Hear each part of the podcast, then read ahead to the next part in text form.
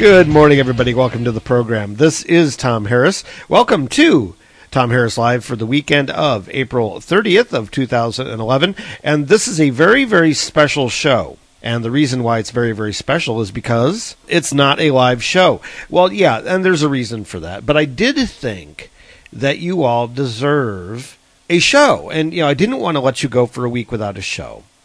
But the way things are happening here on United Kingdom Radio right now, it's not necessarily uh, important that we get out the show exactly at the, the time that we say. You know, it's not as rigid as it was. as it were, as far as scheduling and so forth goes.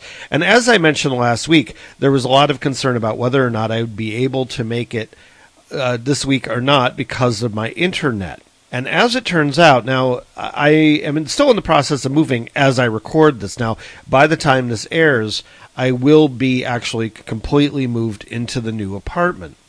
But for right now, well, that's not so much because um, we are going to be moving. I think we're going to be moving all of the furniture on Thursday, Thursday probably in the early evening, and that'll be our uh, big move. But uh, the way it has worked out for me as far as the, the internet goes is that I had to make an appointment. Now, I, I have to switch providers because my old provider, which which frankly sucks anyway. I, I don't really like my old provider.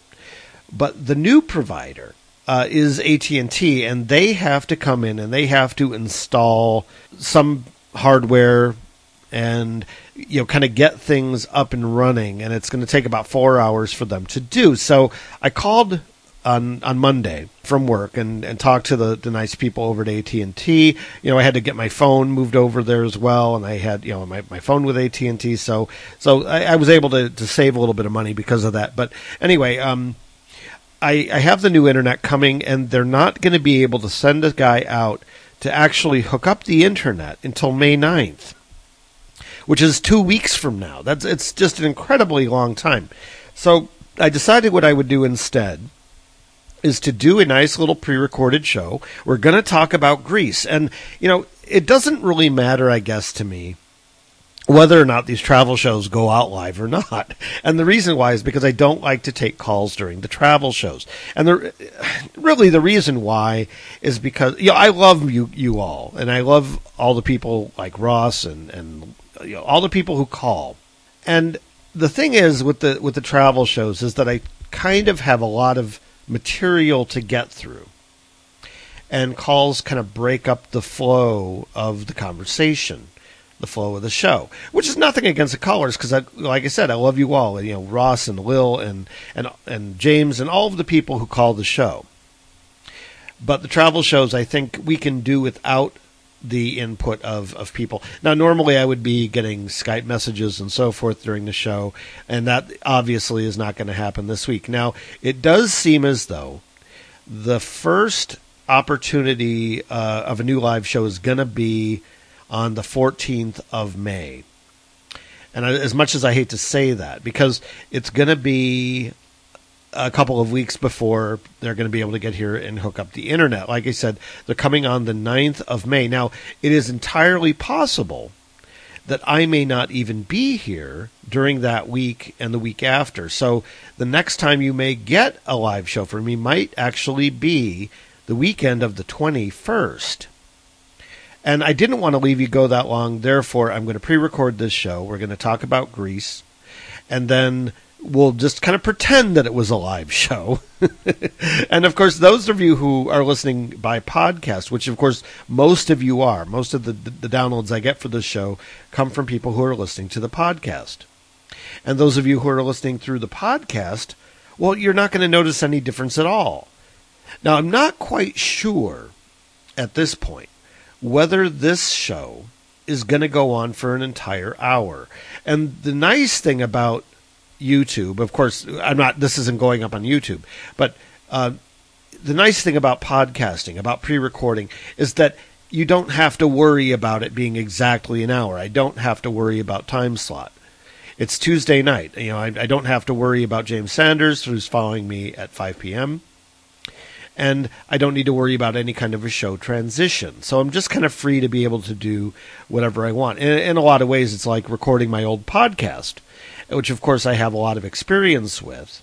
And, of course, the new podcast, which is in the works. And I have a feeling that the first several episodes of that of that show are going to be produced while my internet is out, because that'll give me something to do. I'll still be able to record. I'll still be able to research. Um, well, the research could be a little bit of an issue, but probably not too much. It's it's probably going to be pretty uh, okay overall. So there will be some recording being done. I'm, I'm hoping to not be idle during that time when I'm waiting for them to hook up my internet. And the other thing I have, of course, which I haven't even started yet at this point, is actually unpacking all of the boxes that I've transported over to the new apartment. And as it happens, I'm still in the old place as I record this now. But that is going to be changing in the next couple of days, as I've already said. So that is kind of what's going on here. And I do apologize for not having a brand new live show for you. But like I said, most people listen by podcast anyway, so it's really not going to make a difference to most people. Anyhow, moving right along, it has been a, a wonderful last few days here in Chicago. The weather has been absolutely gorgeous. We are having, you know, a little bit of, of April showers. And, you know, that's to be expected in the springtime here. People are actually saying that it might snow in the next couple of days, but I don't think that's going to happen. And even if it did, it wouldn't stick. It is way too warm outside. It was warm enough the other day that I actually was, was going about running errands, going back and forth between here and the new place, and I wasn't even having to wear a coat. It was really, really nice to, to be able to, to get out there and do that and not have to worry about the temperature. And it was nice, you know, it, it, even a bit warm. You know, not, it, people know, you know, I don't like hot weather. I really am not a hot weather person. I really like cool weather, temperate weather. And, you know, the U K climate is almost ideal for me. It's a little more humid maybe than I would normally like, but, you know, it is sort of my ideal climate. And I've often thought, you know, it's a, yeah, I'd love to move somewhere like the Scottish Highlands that is very kind of temperate all year round, and you sort of cool temperatures at night, and then it gets warmer during the day. And, and a little bit of rain, you know, that that's not going to bother me too much. But anyway, um, and Chicago is, is rather different because the weather can be very changeable here. But in the summers, of course, it's uncomfortably hot. And in the winters, it can be very, very cold. But I love the change of seasons. I love the whole kind of wheel of the year, as the as the pagans may say, of of the seasons. And the my two favorite seasons in recent years have been the transitional seasons. Autumn, of course, which is my favorite season, and spring, which is my second favorite season. So it is it is nice out, and the leaves are starting to come out on the trees. We have lots and lots of flowers already, and of course more to come. The the tulips have already uh, have started to sprout. The uh, daffodils are all out in force. The uh, uh, African violets I'm seeing everywhere, you know, they they kind of spread like a plague. It really is, you know, they, they kind of take over people's gardens, and then they kind of spread out into the lawn, and that's just kind of the way they are. But it has been really, really pleasant outside, even kind of walking back and forth between this apartment and the other place, which, as I said, is not that far. It's, it, you know, I kind of, um, some, somebody was saying the other day, you know, what would I talk about? Would it, to describe the, the walking journey between here and the new apartment. And I've often kind of joked that this is kind of a rough neighborhood. And I guess you could argue that it is. It, it kind of is a rough neighborhood, but it's not as rough as, as I probably let on, because it has become, and it always has been, but it has become even more so, in my opinion, a diverse neighborhood. And one of the things that I've noticed, we've we've had a lot of um, of East Asian Uh, people moving into this neighborhood. I mean by that, I, I don't mean Chinese, Japanese people, more uh, Indian subcontinent uh, people coming into this neighborhood. And I love to see now this progressively more vibrant ethnic mix in this neighborhood. And I've talked about this on, on the podcast before, that I grew up in a neighborhood that that was very diverse. And I had friends of, of all different races when I was growing up. My, my one of my very best friends was Japanese. I had, you know, African American friends. I had, you know, I had uh, a classmate who was Indian. You know, it, it was very, very diverse, and I like that kind of environment. That's one of the things about sort of the, the funkier neighborhoods that appeals to me, and in particular Rogers Park. Now, Rogers Park is in the far north side of Chicago. It's not like right in the middle of the inner city. And we're not a suburb. We actually are part of the city of Chicago. But we are a very diverse neighborhood. I would say that uh, you know, the mix has changed a little bit since I moved here ten years ago. But it has become, I think, even more diverse than it already was. And I would say that we have probably in this neighborhood about forty percent Hispanic, uh, maybe twenty percent African American, and then kind of the rest is everything else. And I do mean everything else. I mean, there's just, uh, and of course we have the advantage of being kind of sandwiched between two major universities. We have Loyola University, which is actually very near here. It's only about a half mile or so, oh, maybe a little more than that, maybe a mile from, from where I'm sitting right now. And then three miles north of us is Northwestern University. So there actually is sort of that to add to the mix. This is a fairly low-rent neighborhood, so this is the kind of place where you're going to get a lot of students coming. And I love it. I mean, that that is kind of what I want. Now, if I were extremely wealthy, maybe this wouldn't be the neighborhood that I would live in. But being who I am, I don't need to live extravagantly. Even if I had money, I would probably still live in a neighborhood like this. Maybe not in, you know, the situation I'm living in, but, you know, obviously it would be, be some sort of a a culturally vibrant sort of neighborhood, because I really, really like that. Um, so anyway, I have a uh, email here. This is an email from James Bates, our good friend James, who uh, emails us every so often, and he had a few comments on my previous show. So here we go. James writes, "Hope that the move goes okay." Well, me too. "As for Elizabeth Sladen dying, she wasn't the only one to die that is famous here.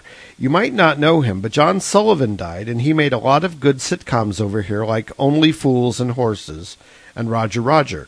He died at the age of sixty-four, which seems quite young in today's world." Yeah, I, I think I made that comment last week. "As you said yourself, these programs are quite old now, and it is to be expected for them not to last forever. But it's so sad nonetheless, as the programs they're in, are, or, or associated in, are very good and will always be favorites no matter how old the program is, and you can't compare to recent programs." I kind of agree with that there, um, because obviously people are still out there watching those old Doctor Who's, and there's a lot of people out there, I'm sure, watching, you know, Only Fools and Horses as well. Um, it, it is, you know, it is a shame, and I, I, I kind of have spoken my piece on that. But, you know, sixty-three, sixty-four years old, that, that is young now. You know, back in my back in my youth, my my misspent youth, I mean, it really.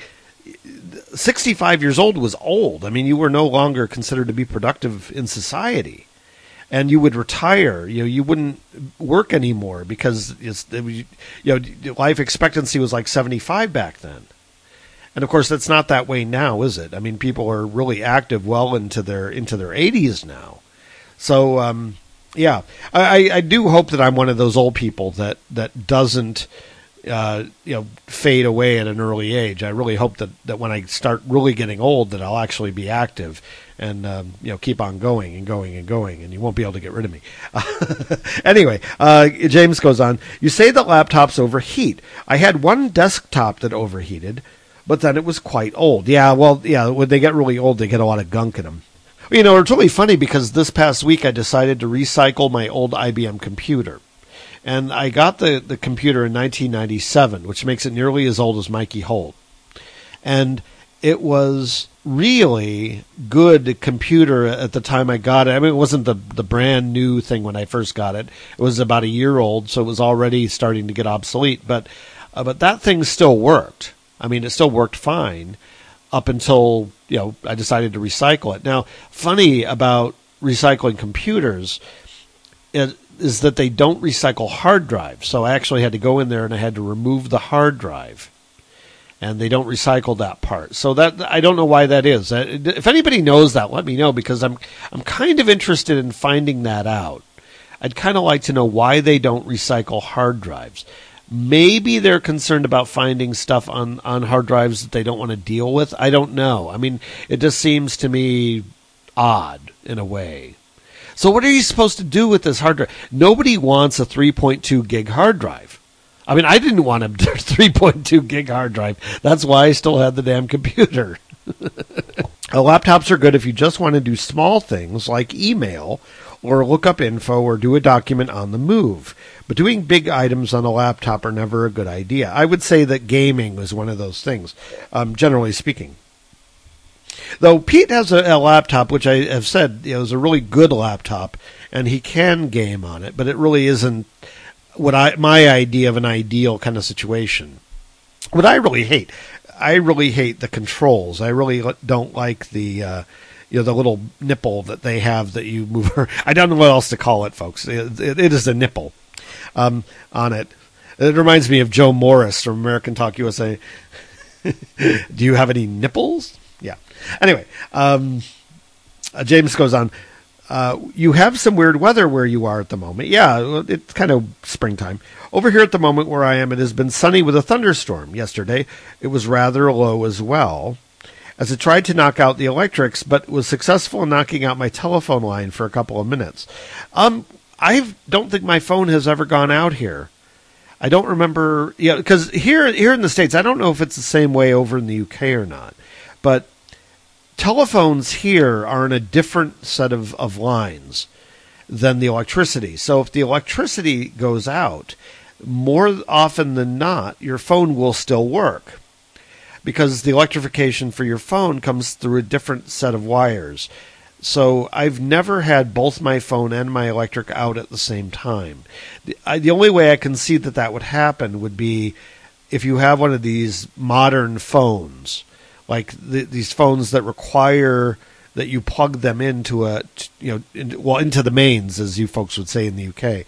So they wouldn't be able to operate without power.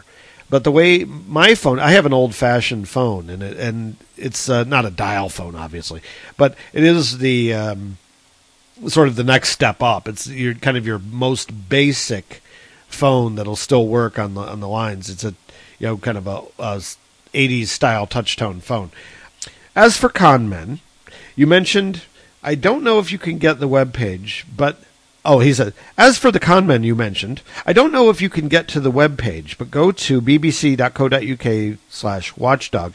Watchdog is a program on B B C One over here that deals with customer complaints about companies, and the program chases after con men as well. It's really shocking what scams the con men get up to, and I'm glad that there's somebody out there exposing the con men. Have a nice week. Hope everything goes well for you. From James. Well, thank you very much, James. I really appreciate your email. I do appreciate all email, in fact. And you can always write to the show, whether the show is live or not, by writing to Tom at tom harris u s a dot com or alternatively Tom at united kingdom radio dot co dot uk. It all goes to the same place, folks.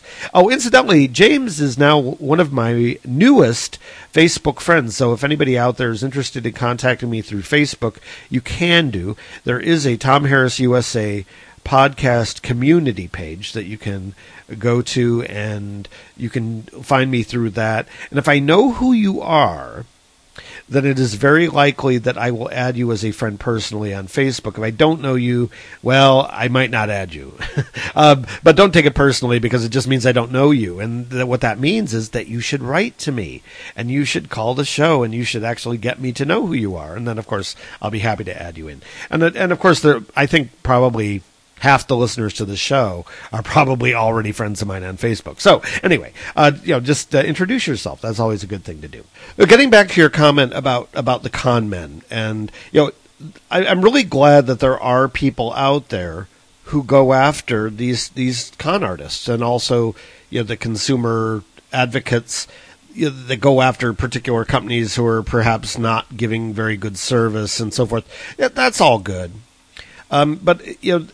I think that that's small potatoes, because I think that there are much greater problems as far as, as people being manipulated and being conned.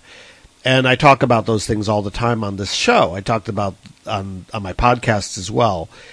And in particular, in the area of, of you know, pseudoscience and religion and that sort of thing. And I view it as part of my job to point things out to people. And, of course, there are people like Scott Mitchell, and they say, well, if you buy something that's fake, you know, from somebody, that's okay, because as long as you think you got a good deal, that's okay. You know, and I, and I disagree with that. I think that's a dumb idea. I think that, you know, if, if somebody is out there ripping people off, that it actually is the duty of people who see it happening to come forward and say something. And it, not necessarily, you know, saying, oh, these people should be banned or whatever, but to alert people to the fact that these things are going on. And, of course, I talk about mediums and, and psychics and, and religion in general uh, doing that sort of thing, and that's just kind of what I do. And I view that as a public service. It doesn't – I don't gain anything from doing it. Um, it's something that I do to try to help people not be taken in by all of this nonsense. So, in a sense, you know, the show like Watchdog and I – share sort of a common goal, but you know, I'm not going to write a, a letter to, you know, G E or somebody challenging your phone bill. I mean, that's something that you'll have to do for on your own. Okay, so we're coming to the bottom of the hour, so I'm going to go ahead and I'm going to do Today in History. Today in History, April thirtieth. In three eleven, the Roman Emperor Galerius extended legal recognition of Christians within the Roman Empire. In seventeen eighty-nine, George Washington was inaugurated the first president of the United States in New York City. In eighteen eighty-nine, the first United States national holiday was announced, the centennial of Washington's inauguration. In eighteen eighty-nine as well, the George Washington Bridge opened, linking New York City and New Jersey. I believe that's still in use today. And in nineteen hundred, the United States annexed the Kingdom of Hawaii. Later became their fiftieth United States state. In nineteen oh four, the ice cream cone made its debut. nineteen forty-seven, the Boulder Dam was renamed in honor of former President Herbert Hoover. Uh, and you can still go visit Hoover Dam. In nineteen fifty-two, Mister Potato Head is the first toy ever advertised on television. In nineteen fifty-five... scientists announce a new element, element number one oh one, mendelevium. In nineteen seventy-four, President Richard Nixon handed over partial transcripts of the Watergate tape recordings. In nineteen eighty, Queen Juliana of the Netherlands abdicated her throne in favor of her daughter Beatrix. Uh, Beatrix, who was born Beatrix Wilhelmina Armgard, was crowned Queen of the Netherlands on the same day. In nineteen ninety-seven, forty-two million people watched Ellen DeGeneres admit that she was gay on national television. Birthdays on April thirtieth include in thirteen oh nine, Kazimierz the third, the Great, King of Poland. He was King of Poland from thirteen thirty-three to thirteen seventy. In seventeen seventy-seven, Carl Friedrich Gauss, one of the world's great mathematicians, was born. In nineteen oh nine, Juliana, Queen of the Netherlands. In nineteen ten, Al Lewis, the actor, uh, best known as Grandpa from the Munsters, was born. In nineteen sixteen, Robert Shaw was born in Red Bluff, California. He was the conductor of the Robert Shaw Chorale. Not corral, as in taking the doggies to the corral. It's a, or, or a corral is, is is a chorus. I'd like, I'd really like to go see the Robert Shaw Chorale. If anyway, uh, nineteen twenty-six, Cloris Leachman was born in Des Moines, Des Moines, Iowa. She was an actress uh, best known for sitcoms back in the seventies. She's absolutely nuts, folks. She is still out there working, and she is crazy. nineteen thirty-three, country singer Willie Nelson, notorious pothead, was born in Abbott, Texas.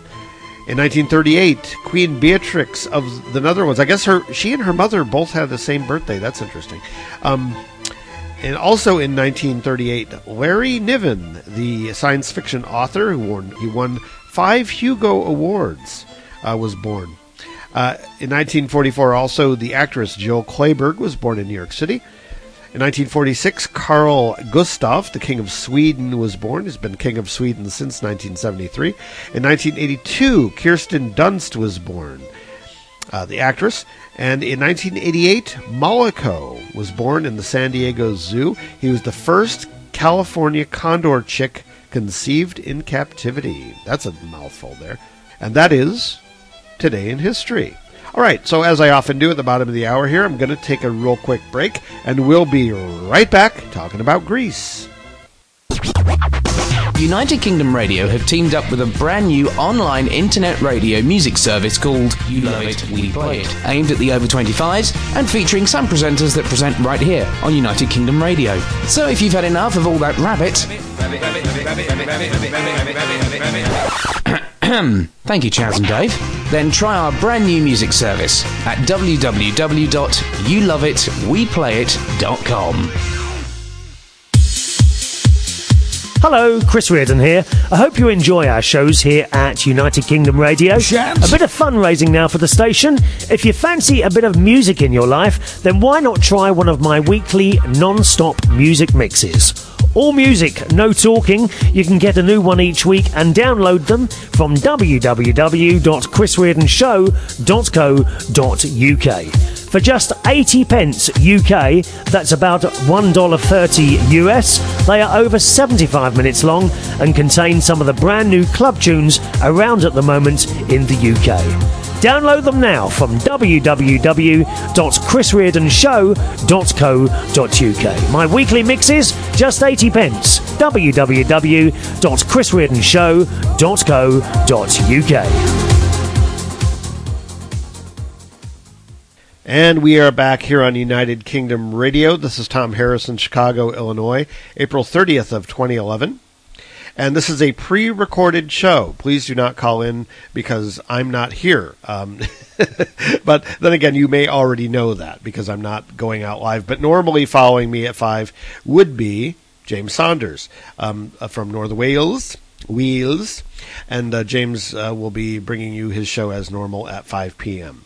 So, we're going to talk about Greece now, and now Greece is a place that I haven't been much. As opposed to some of the other locations in Europe that I've talked about, I have not been to Greece multiple times. My one and only trip there was back in nineteen eighty, and this was the trip I took right out of high school. I had just graduated from high school, spent three weeks in Europe with the P A I, uh, Pacific American Institute. It was a, a tour of sorts. And basically what it consisted of was we'd have a, a group of about fifty people, give or take, most of whom were either in high school or had just graduated, like me. You had some faculty people, you know, faculty advisors, and a couple of people who were, I think they were kind of supposed to be chaperones or, or whatever. So Greece was a place that I was really, really excited to be going because at that point in my life, I was still very much trapped in this sort of fundamentalist Christian mindset. And it's very exciting for, well, I still love travel, obviously, and I get excited to go anywhere. But I was particularly exi- excited to go to Greece because of the, the links to the Bible, the links to, to people like, like Saint Paul, and seeing some of the places that were mentioned in the Christian mythology as as part of the, the Acts of the Apostles and so forth. So I was very excited to go to, to Greece. And I have to say, though, you know, of the places we went, and, and the, the countries we went to basically were, were Great Britain, uh, Greece, Italy, Austria, uh, we passed through Germany, um, and then France. So, I mean, it wasn't a long trip, and we spent a few days in each place. But but Greece was my least favorite of the countries that we visited. And, and I guess there are a lot of reasons for that ultimately. But thinking back, I do think that I would like to return, because I think that, that going there with an adult eye would be maybe... I think I think I would enjoy Greece more, perhaps. Now, don't get me wrong. There were there were certainly a lot of things that I enjoyed about about going there, and a lot of the things that we saw I found very, very interesting. But culturally, I, I found it maybe perhaps the most alien of my uh, experiences in Europe, and maybe it was just the most different from what I was used to.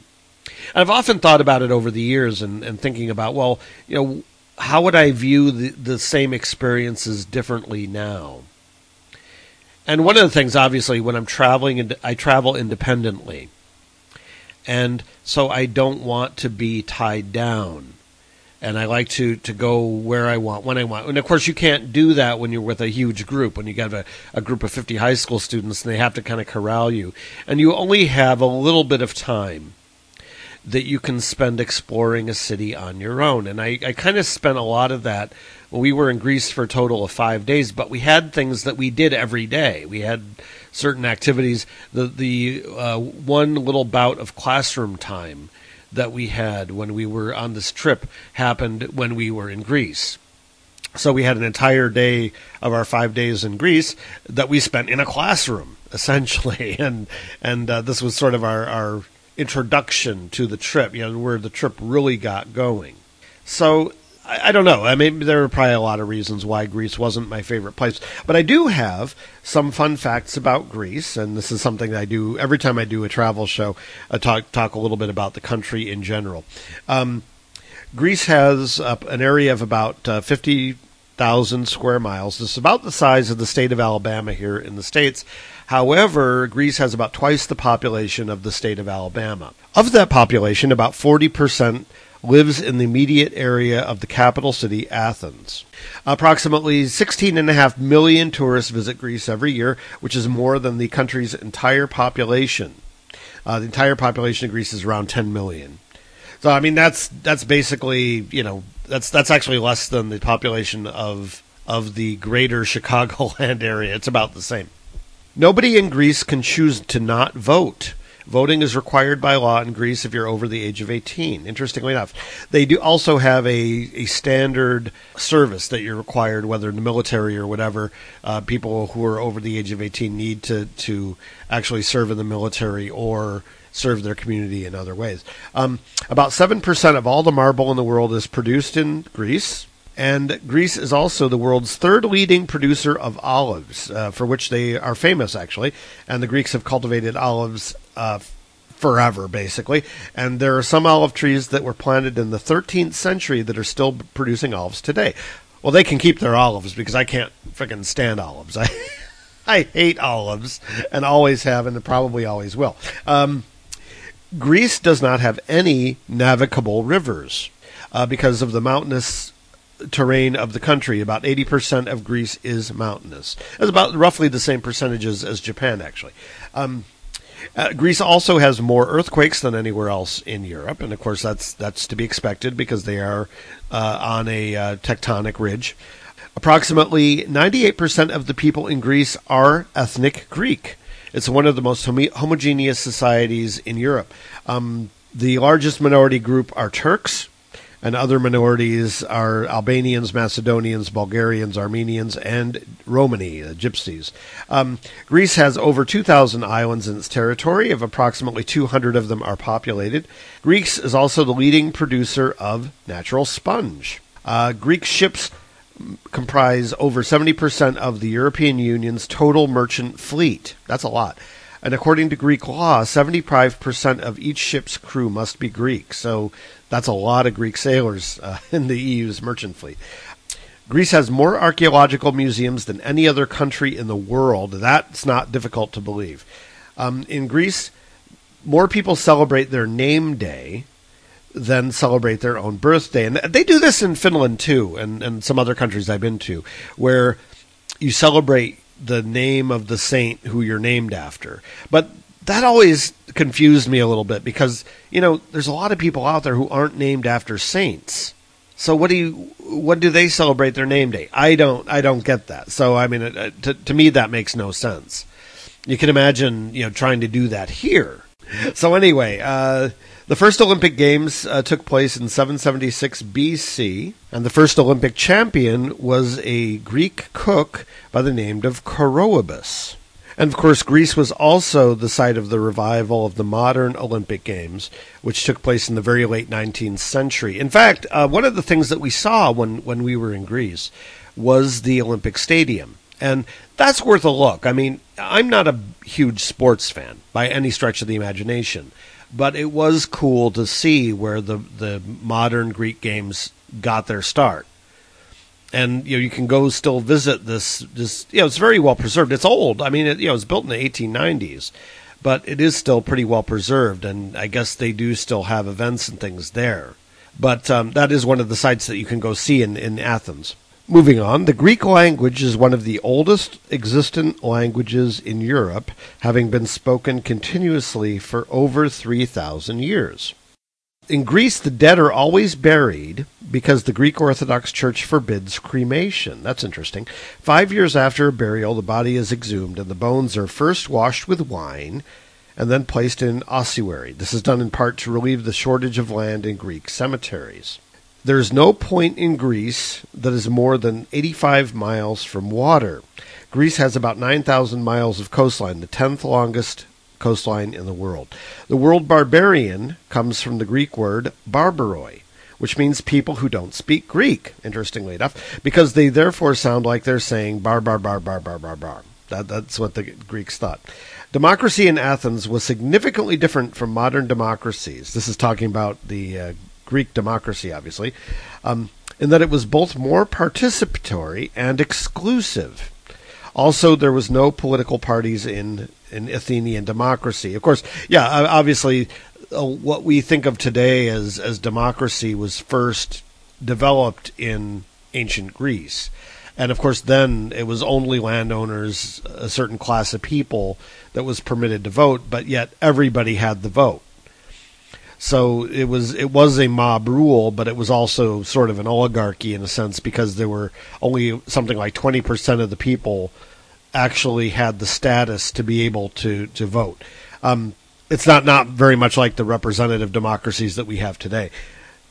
Greece has one of the highest abortion rates in Europe. Also, the, the percentage of people who have sexual relations is among the highest in the world, and Greece also has one of the lowest divorce rates in the E U. I kind of wonder if those things are connected, you know. Um, about ten percent of a Greek worker's pay is taken for taxes. That, that's low tax. And another ten percent for national health care. The government provides free hospitals and other medical services. Greek workers get at least one month of paid vacation every year. However, there's a very high rate of corruption in Greek companies and also the Greek government. About ten percent of Greek adults are unemployed. Even with a college education, it's hard to find a job. So that is uh, my, my fun facts about Greece. And we'll kind of move on to talking a little bit about my adventures while I was there. Like I said, I was very excited to go there to begin with. This was a, a place that I had a lot of expectations for. And going there was interesting uh, because I wanted to see all the great the great sites. I wanted to see the Parthenon and the Areopagus and the you know the, the Greek Archaeological Museum and, and all, all this, this cool stuff.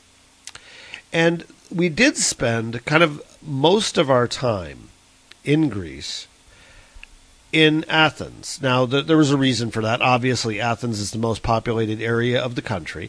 And also, there's a lot to see there. There's a, a ton of stuff to see there. I already talked about the Olympic Stadium, but you can also go look at the, the Presidential Palace, which we did. And in front of the Presidential Palace, they have these Greek guards there. Now, the, the, the guards themselves are a tourist attraction, in much in the same way that the, the guards outside Buckingham Palace in London are a tourist attraction. And, of course, the Greek guards, a lot of people make fun of them because they dress funny. They have these these skirts, and they're definitely not kilts. They they, they definitely are more skirt-like. They've got these funny hats, which kind of are, they look like nightcaps almost. And they've got these great big pom-poms on their boots. So they, they do kind of present a comical uh, presentation. Um And also they have this weird way of marching around, is great big goose-stepping type type goose steps. Um, and it, it's quite the show. And, and we actually sat in front of the uh, the Presidential Palace with a bunch of other tourists and watched the, the sort of the changing of the guard. The, the, I guess it would be the equivalent of the changing of the guard at Buckingham Palace, but not as big of a show. Uh, sort of like the... I guess you could say that the, what, what the changing of the guard at Buckingham Palace is most of the time, you know, because it isn't usually the great, great big presentation for the tourists that, that it is during the summer, and only at certain times of the day, you know. So that was kind of a cool thing to see. Now, I spent, I personally had, you know, we didn't have a lot of time that we could kind of spend on our own. But one of the the days that we had was kind of a free day. We, we had some classroom time, and then we kind of had the rest of the day to do what we wanted. And they didn't have an organized trip to see the Archaeological Museum in Athens. And and to me, that was like, that's really what one of the things I wanted to see. So I spent most of my free day visiting the Archaeological Museum in Athens. And I, I happen to love museums. I happen to, I really am a museum person. But certainly the Archaeological Museum in Athens is one of the best in the world. It fantastic collection, and, and particularly of Greek art and ancient Greek art. And people forget, you know, just how much they influenced other societies that came later, including ours, quite frankly. But they influenced uh, the Roman civilization quite a lot. I mean, the Romans stole a lot of stuff from the Greeks, including their, their mythology. You know, they renamed the gods after the, the old Etruscan gods, but they is basically the, the same thing as the Greek gods. That's what's known as syncretism, which I've talked about on the show before in, in regards to uh, Christian mythology. But the um, interesting thing about the, the you know the Greek Archaeological Museum is just the sheer scale of it. I mean, it's not the biggest museum I've ever been into. I think probably the Louvre is the biggest museum that I've been in. But the um, just it's just a wealth of, of riches as far as the, the archaeology goes. And so it's definitely worth a visit if you if you love statues and, and the artwork of of the traditional Greek culture, the ancient Greeks, then that's definitely a place that you would need to go. Now, our second day there, we went up to the Acropolis. Now, Acropolis is sort of right smack in the middle of, of Athens. It's sort of the old center of Athens. Now, there are kind of three separate, distinct things to go see in that in that area. The first, of course, is the, the Parthenon and the buildings kind of surrounding that area. Um, the Acropolis is actually a, just this giant, huge rock, basically. You get up there by a series of stairways and so forth. Who who, who knows how they got up there in the past? Um, and you kind of climb up there on a series of, of stairways. And you go up, and, and of course, the Parthenon is, is kind of a shadow of its former self, because back during the, uh, the, the Napoleonic age, the Turks had been using the Parthenon as an ammo dump. And at one point, the, the uh, you know the, the the Ottoman Empire, which controlled Greece at that time, the you know Greeks didn't really have their own independent country for, for most of its history. They was always kind of a client of Rome or an Ottoman you know province or you know part of the Byzantine Empire. You know it really didn't have its own political identity until relatively recently. And uh, but back in the, the eighteen hundreds, it was controlled by by the, by the Ottomans, and they were using the the Parthenon as an ammo dump. And up until that point, the building was fairly complete. But then there was a, a huge explosion, which caused a lot of damage to the uh, to the temple itself. So there's not nearly as much of it to see now as there used to be. But it was a um, a pretty uh, impressive sight, even in its damaged state. And I do have somewhere, and whenever I get a working scanner again, I'll I'll probably scan it and throw it up on Facebook or something. I do have actually a photo of me when I was seventeen standing in front of the Parthenon. Um, which I believe was taken by my good friend Kelly, who sometimes listens to the show. So uh, hello, Kelly, if you're out there. But the um, the other things to see in that same area include an amphitheater, ancient Greek amphitheater, where a lot of the plays of Aristophanes and people like that were performed. It is uh, kind of an, an interesting part of of Greek history. And we went to go see... There were some actors that I wouldn't call it a play really, but they, they were doing like a demonstration of the acoustics and so forth. And they had one of these people dressed up as an old Greek actor, and they wear these, um, these big tall face masks and these great big tall shoes. I can't imagine as an actor, as being somebody who has done a lot of acting, doing that kind of acting, wearing that kind of an outfit. I just can't imagine doing that. But the other thing now, and, and this is something that I don't think is as popular to to go look at now, is this is big rock that's next to the Acropolis called the Areopagus. Now, the Areopagus is notable for Christians, mostly because this was supposed to be the place where Saint Paul preached to the Athenians, but also because this was uh, a site of martyrdom. This is a pilgrimage site. And the Areopagus originally was where a lot of the, um, you know, the, the Greek judges would meet. That was this was sort of their their their meeting stone, as it were. And the th- main thing I remember, and of course I was very impressed by it at the time, because this is a pilgrimage site. This is a place where Christians all over the world come to see this place where Paul supposedly preached. And at the spot where he supposedly preached, which of course is the highest point on the rock, they've uh, erected this this large cross there.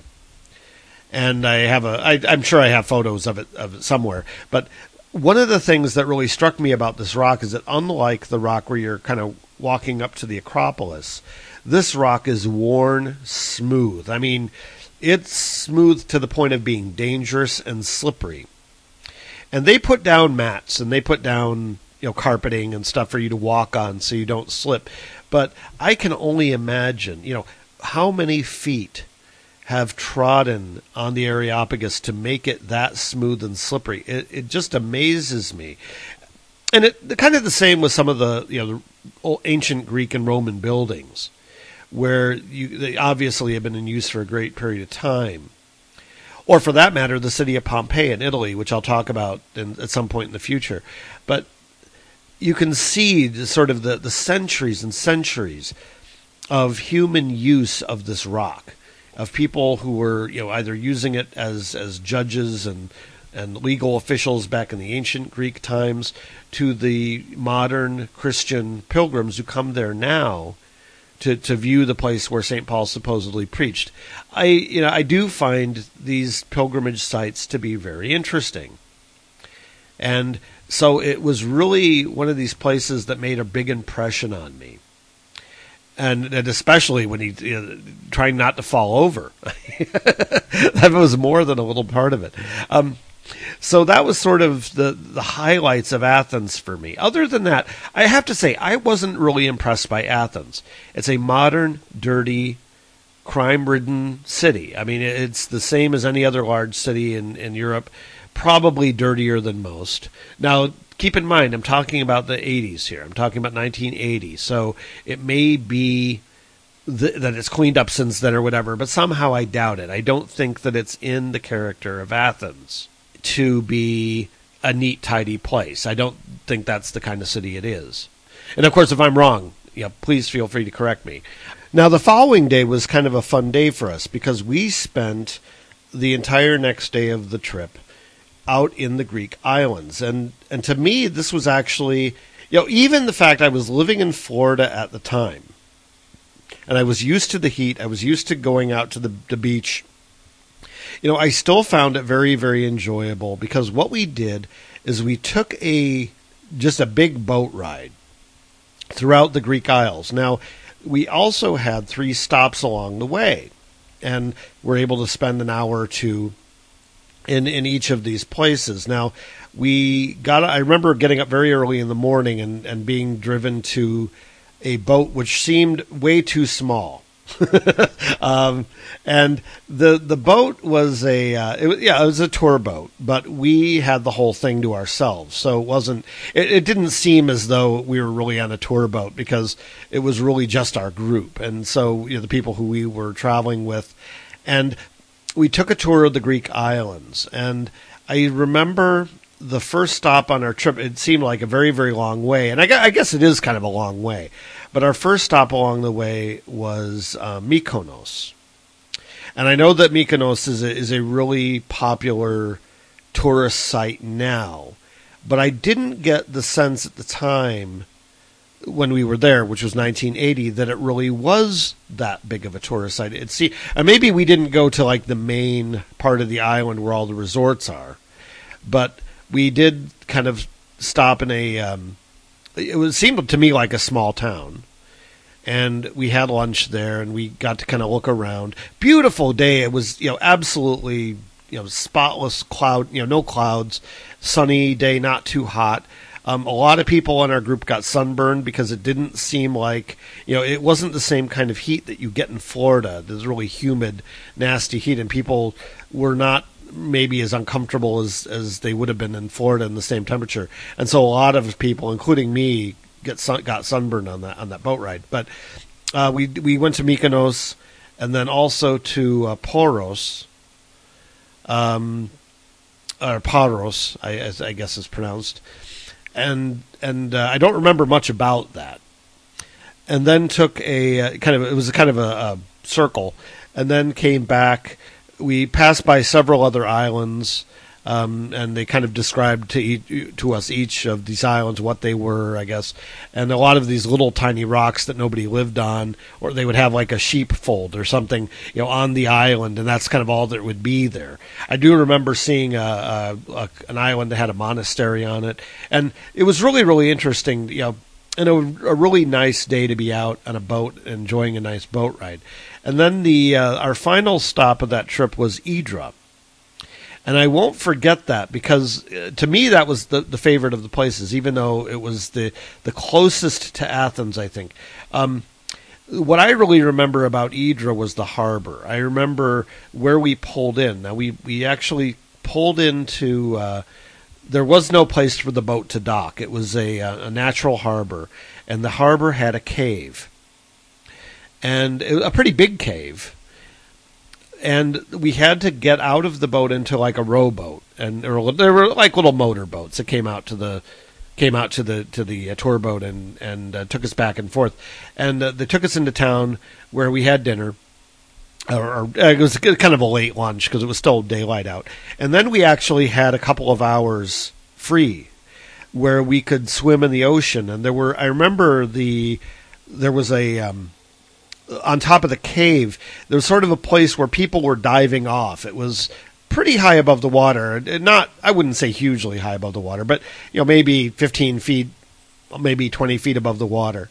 And it was considered to be the brave thing to do, to kind of dive off this this cave. And the water right below that was quite deep. It was uh, a kind of a natural harbor that led off into this cave. And I can remember the water being so warm and it just being a really, really nice opportunity. And I remember hanging out with some of the people from the from the tour and kind of swimming around in the cave. And, and I did actually dive off the, the, the top of the cave a couple of times, went back up and, and did it again. And it, it was it was a, a nice time. And we, of course, we you, know, you had, they tell you be careful, watch for jellyfish because there are a lot of jellyfish. Uh, watch for sea urchins, and we did actually have a close encounter with some sea urchins. Um, you know, because I, I I talked about my, my experience in Croatia on a previous show where I actually got spiked on a sea urchin. So now I know what it's like. But um, they yeah they're, they're kind of overly cautious when you're a, a high school kid and you're traveling with a group, you know. Mm-hmm. Um, so Hydra I remember very fondly, and I remember we had a a really nice outdoor dinner there. Um, like a local local seafood, and I think I had uh, like calamari and that sort of thing. Um, I wasn't, I have to tell you though, you know, generally speaking in, in Greece, I was not impressed by the food. I'm not a huge fan of Greek food, but I don't hate it. But um, as a vegetarian, and you know, I had actually paid a little bit of extra money because I am a vegetarian, you know, to get vegetarian meals everywhere. And they did a really poor job. I mean, they, they actually, you know, I was served meat on more than one occasion, even though they knew that, that I was vegetarian. But um, I have to say, you know, eating ragu every day uh, was not my idea. You know, everyone else had a, a nice variety of stuff that they could eat, and I didn't. Um, so it, it did seem to me to be kind of a ripoff. But um, generally speaking, I, you know, but but. You know, the islands were probably my favorite part of Greece, and I'm sure that this is why so many tourists, you know, will go out to the Greek islands and, and spend their time out there. And uh, so the final day of our trip, uh, which was the, the following day, and everyone was sitting on the bus all day and being sunburnt, and it was uh, pretty. Uh, uh, it was a travel day, but we did stop and see a couple things of interest. And one of the things is, um, you know, between Athens and the coast, we went to we drove to the west coast of Greece, to the city of Patras, and Patras is a is a port. Um, And we took the night ferry from, from Patras to Brindisi in Italy for the next uh, next leg of our trip. It was a night crossing, so we you know we got there late in the day and and uh, kind of sat up on deck. And we didn't have cabins, so we just kind of sat up on deck and, and sat up all night. And I stayed up uh, really really late because I wanted to watch the coast of Albania go by and at least see another country other than the ones that we were going to. And the, the route of that ship actually kind of hugged the coast all the way up to the Albanian border. And I and I did see the Albanian border, but the, there's nothing particularly interesting about it. And, and, of course, at that time, Albania was a closed country. I mean, it was, it was utterly cut off. But um, anyway, um, on our way to uh, Patras, we actually stopped to see a couple of things, one of which was the Corinthian Canal. And I remember being very impressed by this. I, I've seen other pictures that it, where it doesn't look quite so deep, doesn't like, you know, but this was a, a pretty magnificent feat of engineering back in the nineteenth century. But it actually saves uh, the boats that, that go around Greece, you know, a lot of, of time uh, by not having to go like twenty-four hundred miles out of their way to get, you know, to the other side of Greece. It cuts right through this narrow peninsula. But that narrow peninsula is mountainous, and a lot of different attempts that were made to, to build a canal there. And, you know, even back to the, the times of, of Rome and the Emperor Nero, and he tried to build a, a canal through there. And it's not a very deep canal. In fact, the you know big container ships and things can't go through there. So it is mostly like tourist boats that go through there now. We didn't go through there on the boat, but we definitely drove over it. Um, I remember on the, getting off the coach and looking over the side of this bridge down at the canal, and it seemed like a huge way down, like thousands of feet. It probably wasn't that far. Um, but in the, in the, it's not a very wide canal. It's only about eighty feet across. So it is, um, you know, for the time, certainly a, a magnificent feat of engineering. But um, I guess, you know, not as impressive as, as maybe I thought it was at the time. And then in, in uh, Patras, we actually had a little bit of extra time and had a little bit of time that we could spend exploring, and I chose to go to the Basilica of Saint Andrew. And this was a, a big church in Patras. And and it, as the name implies, this is a church which is dedicated to uh, the Apostle Andrew. And I was actually able to see the relics of Saint Andrew. Of course, now I know that, you know, there's actually like three skulls of Saint Andrew that exist, but I did see one of them, at least the top part of one of them. And it was, you know, as a Christian, that meant a lot. I mean, it was something that, that I definitely carried away from there, being in awe, you know, um, you know, having that tangible thing. And I've been really interested in, in relics ever since. So that was actually something that, that made a pretty strong impression. And basically, in a nutshell, that's Greece. As, at least as I've experienced it. Um, as time goes on, maybe I'll get a chance to go there again and learn a little more before I go there and, and uh, maybe appreciate it better. Anyway, it is getting to be kind of time to wrap up the show. Uh, thanks for, for bearing with me during this time of internet outage, and I will speak to you all in a few weeks.